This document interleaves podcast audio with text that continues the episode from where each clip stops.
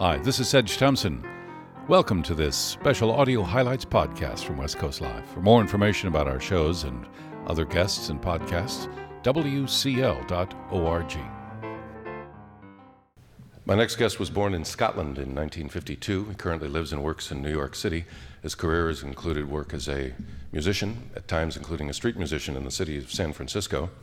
He attended uh, RISD, Rhode Island School of Design at that time in 1975, formed a group called the Talking Heads. He's gone on since then and has explored the various corners of the world in search of music and rhythms. He has worked as a uh, on various motion picture projects. He's currently interested in Afro Peruvian music. He has a new book out, and he's here today as photographer David Byrne. You sit down.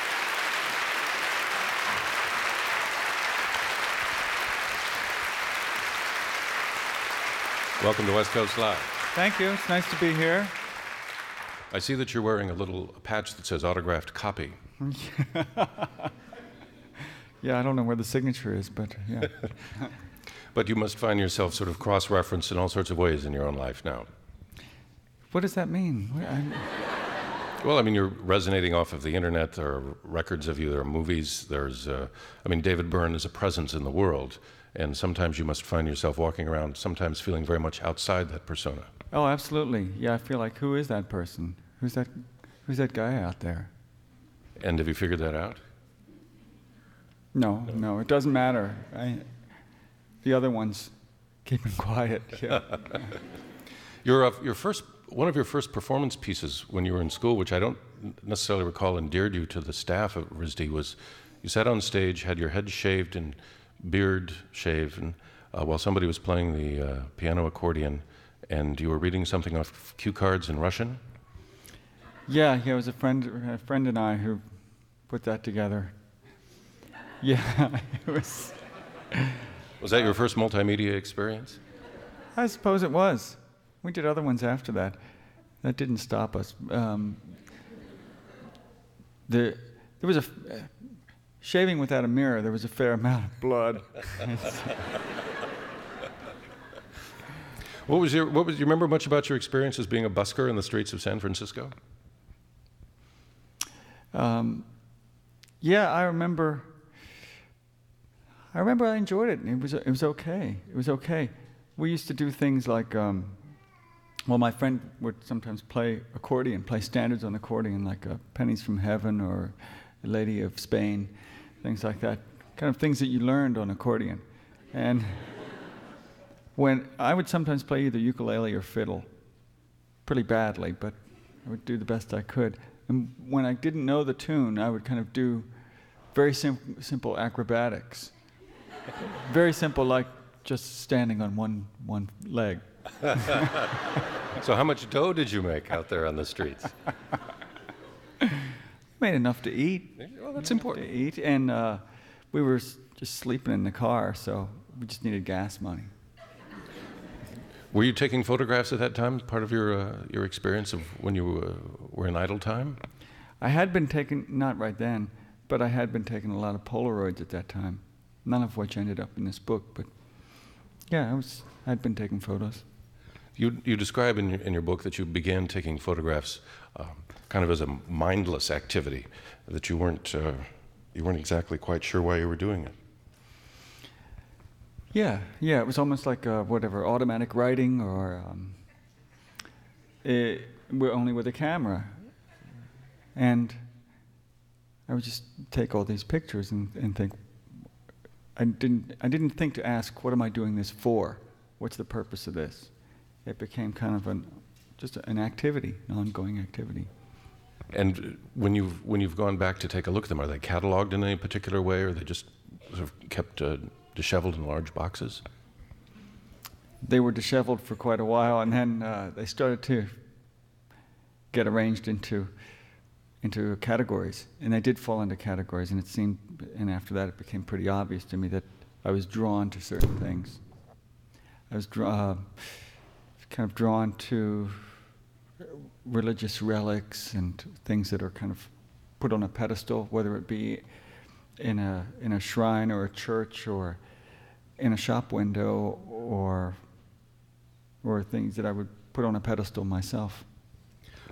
What, what do you mean put on a pedestal yourself?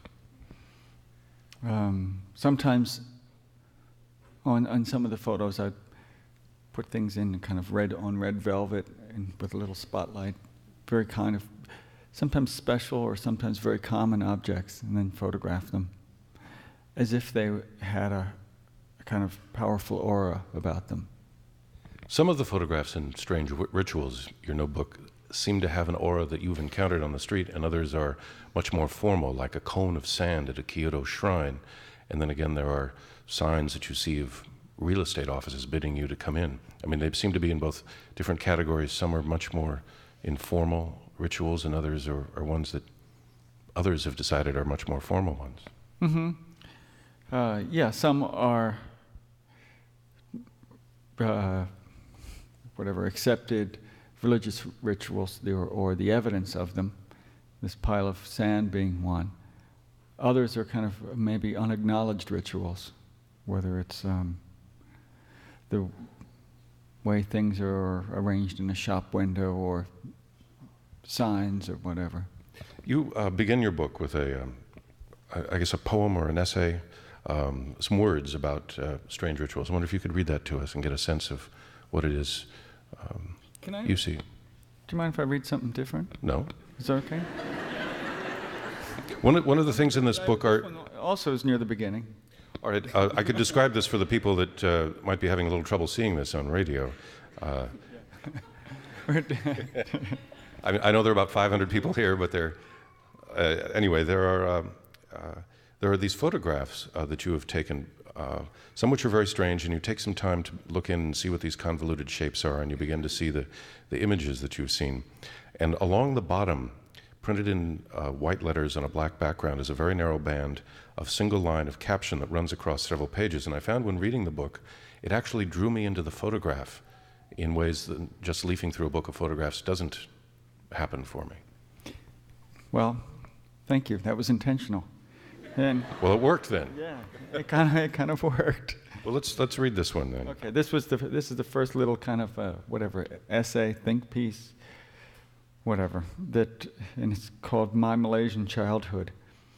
When far from home, the New Yorker or the Los Angelino, feeling a pang of home, homesickness, may desire Thai food rather than his or her indigenous corn on the cob or jello.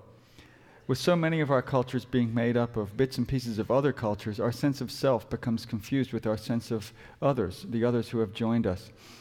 The Parisian, for example, may long for an evening out at an African nightclub when visiting America. The, the Japanese visiting Burma may long for something from McDonald's or for fresh spaghetti. Are our changing palates a taste of what's to come? Will we eventually imagine ourselves as someone else and appropriate their history, their tragedies, their manners and foibles? Will our identities become so thoroughly confused that what was once our original base culture recedes to a dwindling remnant?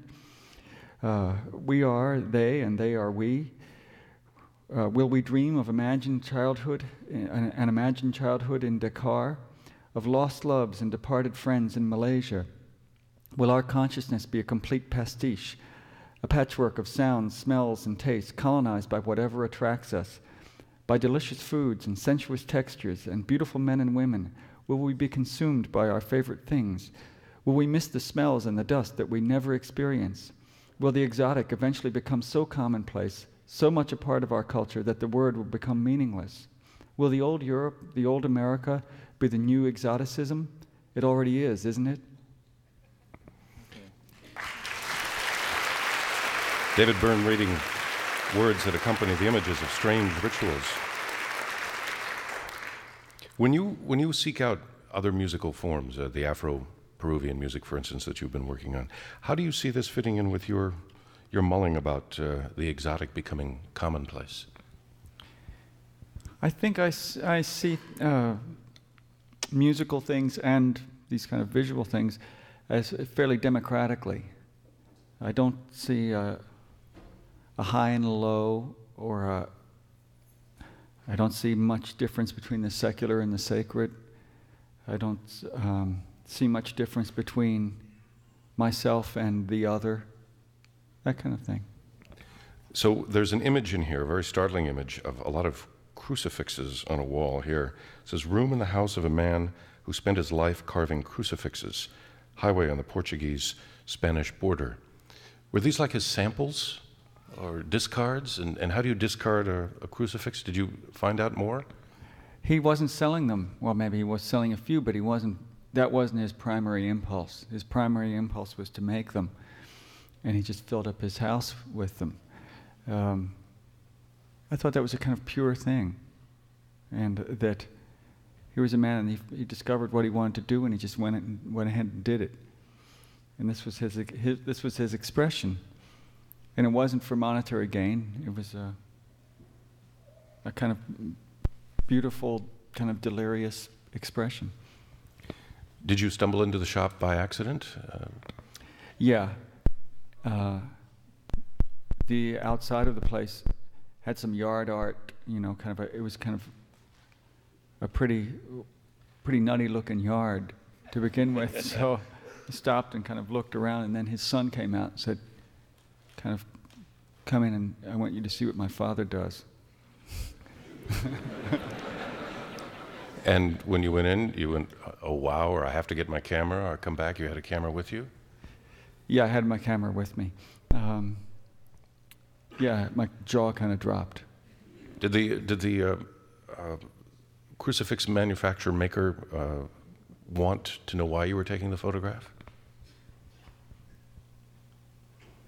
No, I didn't know why I was taking the photograph. have, have you figured that out, or is it still just one of those mysteries? I know a little bit uh, now. I was kind of I think I'm taking it much in the same way that he, this guy was making crucifixes. I was doing it because I, I wanted to. That's because that became part of my activity, what I do, and it was my way of understanding myself. I think. Was there a point at which you saw as an artist that this was a transition for you from musician to photographer, or do those categories make any sense for you? They're just ways that you choose to express yourself in the world.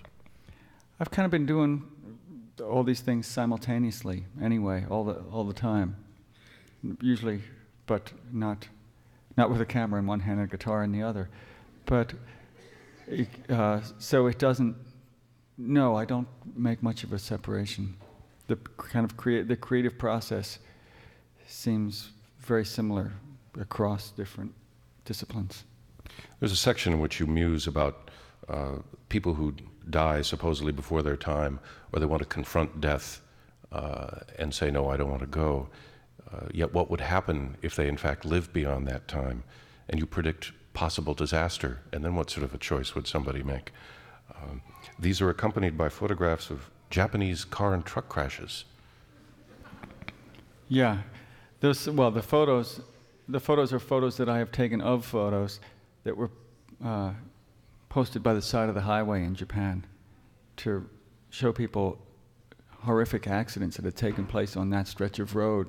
Are these the equivalent of slow down signs? Yeah, they're the equivalent of slow down signs, and they're to tell you, look what's happened here, be careful. But, these photographs have been on, displayed for, it looked like years because they were very corroded very kind of um, distressed by the elements and faded in a kind of beautiful way. So they sort of, they just became, they became this almost abstract thing uh, that was kind of beautiful. And the thoughts about uh, trying to fight death, did those come inspired by the images, or those something that you put together with some sort of a synchronicity later on? There was that was a separate thing, but then it was a kind of yeah synchronicity that put them with the images, and they seemed to bounce off one another. Actually, it came I think when I was watching that movie, the uh, you know the um, What a Wonderful World, uh, the um, Jimmy Stewart movie, whatever. What a Wonderful Life. Wonderful Life, that's it. Uh, and I thought, what if it was the same idea, but it was the opposite? and instead of the town where he lived getting better because he didn't commit suicide, what if it got worse? and what would he do then? then he would then you'd all go, jump. you know.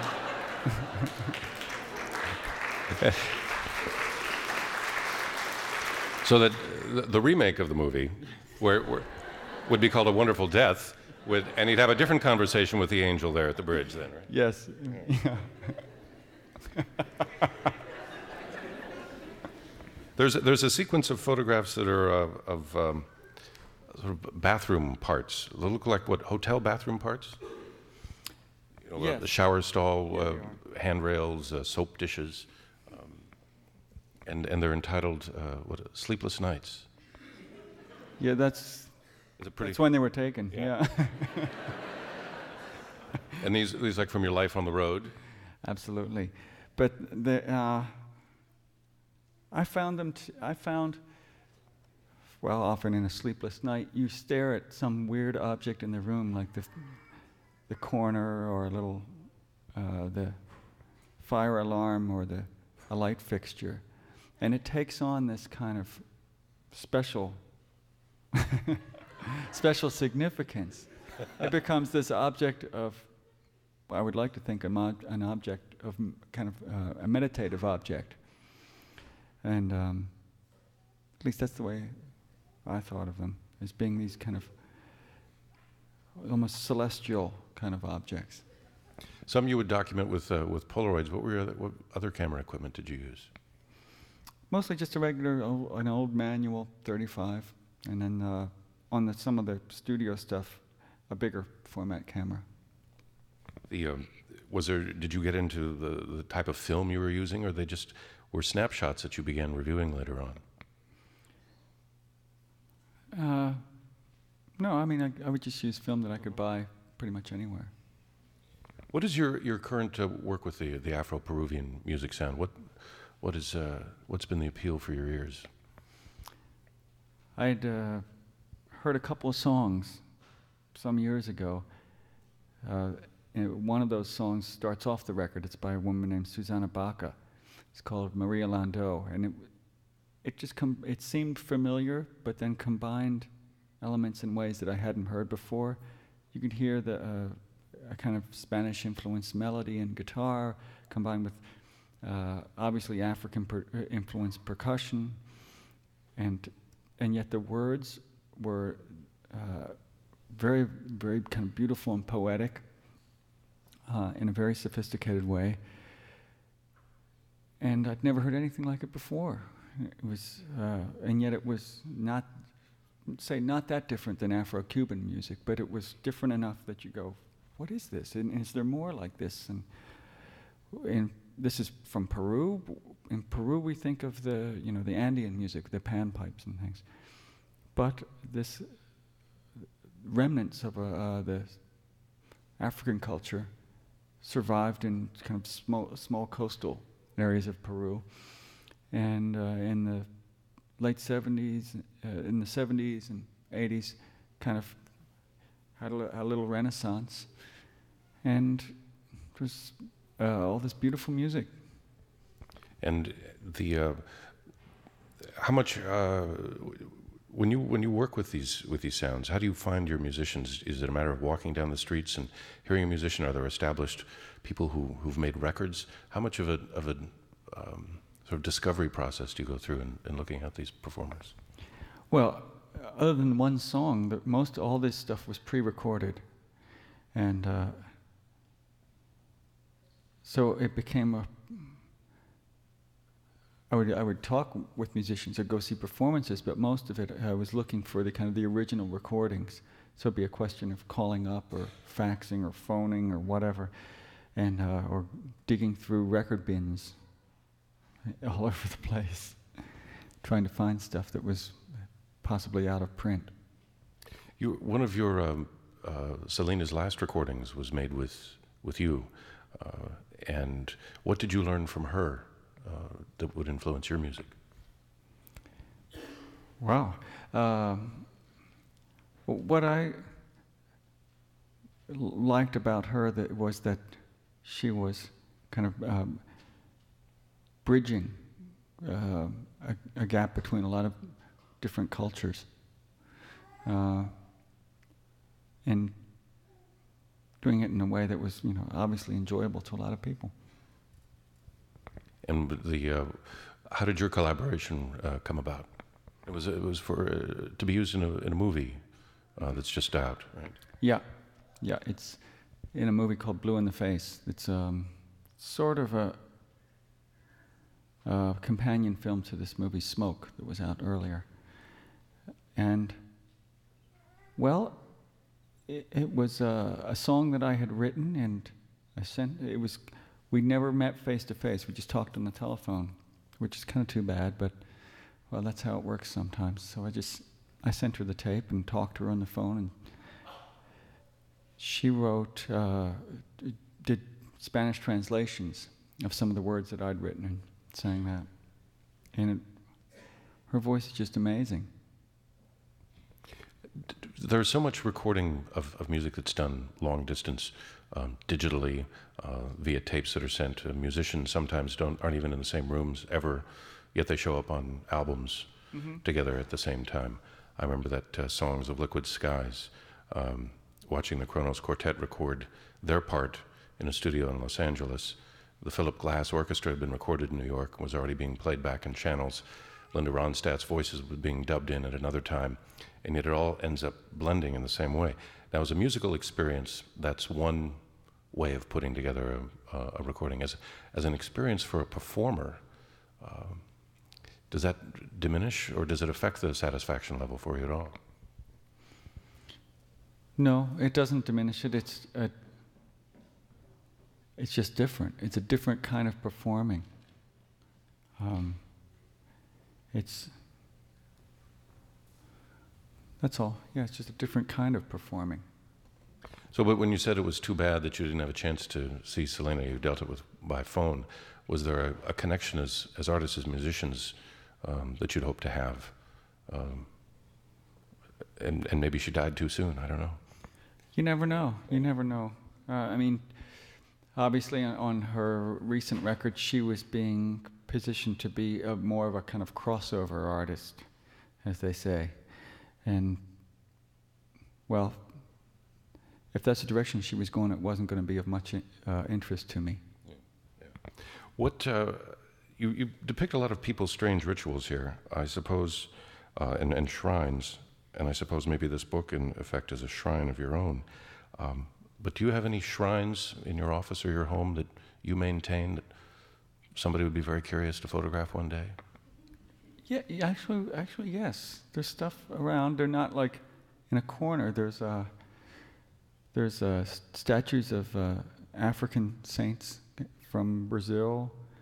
There's an African uh, kind of voodoo type thing in the kitchen. Um, there's little odds and ends here and there. Yeah. I know you have to uh, to run uh, back to uh, San Francisco now, but I want to thank you for being here on West Coast Live and participating in our strange ritual here. Thank you. Nice show. Yeah, thanks. Uh, David Byrne, Strange Ritual, Pictures and Words, published by Chronicle Books. Thank you. This is Sedge Thompson. Thanks for listening to this podcast. Try out others from West Coast Live right here, and we look forward to having you in one of our audiences one day. For more information, WCL.org.